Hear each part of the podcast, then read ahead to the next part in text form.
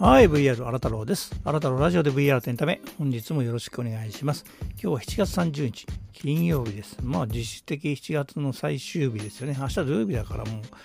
う、ね、会社とか学校とかもないでしょうし、まあオリンピックやってますけどね、毎日ちょっと、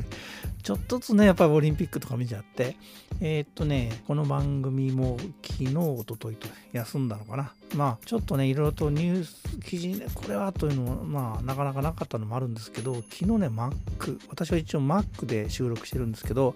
えっと、私は MacBook Air ののインテルの最終版、まあ、使っていて、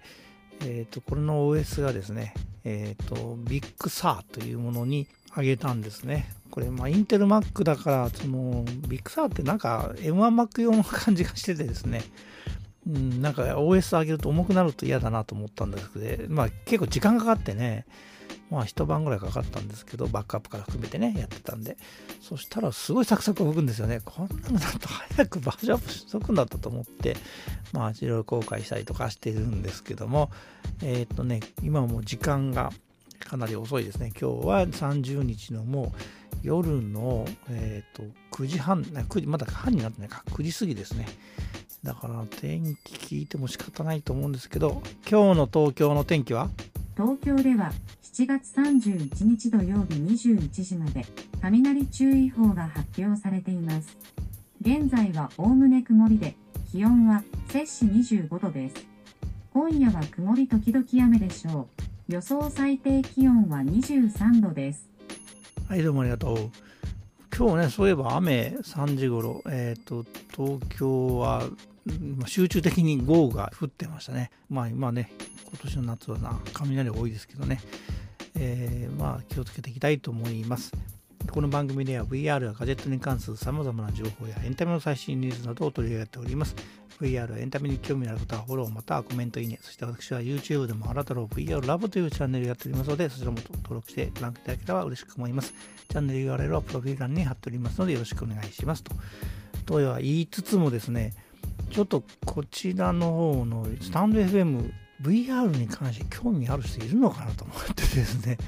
今だにこのまま続けていくかどうかというのも結構ね悩んでいる最中なんですけどもというのもね YouTube でもっていうねもともと YouTube のネタをあの最初にこう検討するのに、えー、まああのラジオでいろいろ話しながら YouTube ネタ作ろうと思ったんですけど結構ねスタンド FM もこれ原稿ってほどでもないけどねネタを拾ってきてそれをちゃんと確認してみたいなことすると相当時間食っちゃってですね肝心の YouTube が撮れないという まあ謎の現象が起きてましてですね、えーまあ、YouTube メインでやろうと思いつつもうねほとんど数ヶ月間もうね1年近く、えー、止まっちゃってるという感じになってるんでどうしようかなと思って、まあ、まあ、これはちょっと余談ですけどね。えっ、ー、と今日はですねえー、まあ、あの VR の話題を聞きたいと思います。あのいつもの PR タイムズのリリースですね。これは、 WOWOW さんと、それからいつもね、 CinemaLeap さんね、大橋さんの会社の、えー、両方からあのリリース出てたんですけど、まあ、 CinemaLeap さんの方をね、取り上げたいと思います。えー、タイトルですね、VR アニメーション Clap が第78回ベネチア国際映画祭 VR モンベネチア VR エクスパンデッドエクスパンデッドでいいんだな、エクスパンデッドにノミネートということで、うん、まあ VR もね、えっ、ー、と、ヨーロッパの映画祭は結構好意的に取り組んでるみたいで、えっ、ー、と、ベネチアはもうね、ずっと VR 部門って、まあ、部門になってないのかもしれない。ま VR に関して取り上げてまして、えー、そこでですね、まあこれ本文読んじゃうか。株式会社 CinemaLeap と株式会社 WOWOW が共同制作を行った VR アニメーション Clap は第78回ベネチア国際映画祭 VR 部門ベネチベニス VR エクスパンデッドにアワード選考対象となるコンペティション作品としてノミネートされました本作品はフェザー2019年ワウワウと共同制作したビート2022に引き続き VR アニメーション監督の伊藤圭介が監督を務めており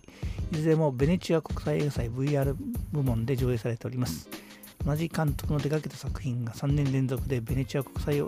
映画祭の VR 部門で上映されるのは日本で初めてとなります。ということで、v えー、ベニス VR、えー、エクスパンデッドのノミネート作品は2021年9月と1日水曜日、えー、9月19日日曜日までの期間、世界中どこからでもアクセスできるバーチャル上のプラットフォームおよび世界各国の上映施設と連携したサテライト会場にて上映が行われますということで、まあ、3年連続ね、えー、っと、シネマリープさん、並びに、まあ、伊藤圭介監督の作品がノミネートされましたということで、これはなかなか快挙なんですけどね、シネマリープさん VR をね、特化した形の会社として頑張ってますけども、まあ、それのニュースが出てたんで、取り上げてみました。まあね、ベネチア、私はベネチア行ったことないけど、うん、まあ、イタリアだからね、行ってみたいですね。ただ、今年もこのベネチアはオンラインなのかな？まあ、さっきこの上映がね、いろいろとサテライト、えー、バーチャル上のプラットフォームという世界各国の上映施設とか入ってるんで、残念ながらね、オンラインになってしまっているので、えー、現地でというのはね、えー、なかなかできないと思うんですけども、まあ、VR だからいいでしょっていうのは、やっぱりね、このこのイタリアのね、このベネチアで映画祭出るっていうのが、まあ、絶対的にあのいい経験だと思うんですけど、まあ、残念ながらね、オンラインということで、あ、そうか、このクラップってどういう作品かってこれね、ないんですよ。予告編とかもね、多分探してもない、なかったので、えっ、と、まあ、クラップだから、ね、こう手を叩くってことはクラップですからね。多分こういうことをその VR でうまく表現してるんだと思います。えー、体験者自身の両手を VR 空間で認識してあ操作するハンドトラッキングを用いクラップ手を叩くというシンプルな動作によって、え、体験者がインタラクティブにストーリーを参加しながら体験できる作品というふうになってますのでまあね、どっかで、まあ、見せてもらえればいいかなと思いますけども、えっ、とね、作品は13分ほどの作品ということで、でまあ、あの、この伊藤圭介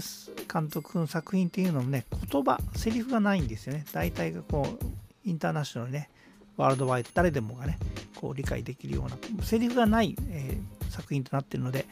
えーと、そういうのはねあの、どんな人が見ても分かるような作品になってるんじゃないかなと思います。まあ、これね、作品も見れればいいなとは思いながら、ちょっと今日はね、ベネチアの国際映画祭の VR 部門に、えー、国産、国産って言っていいのかな？日本で作られた VR アニメーションクラップがノミネートされましたということをお伝えしました。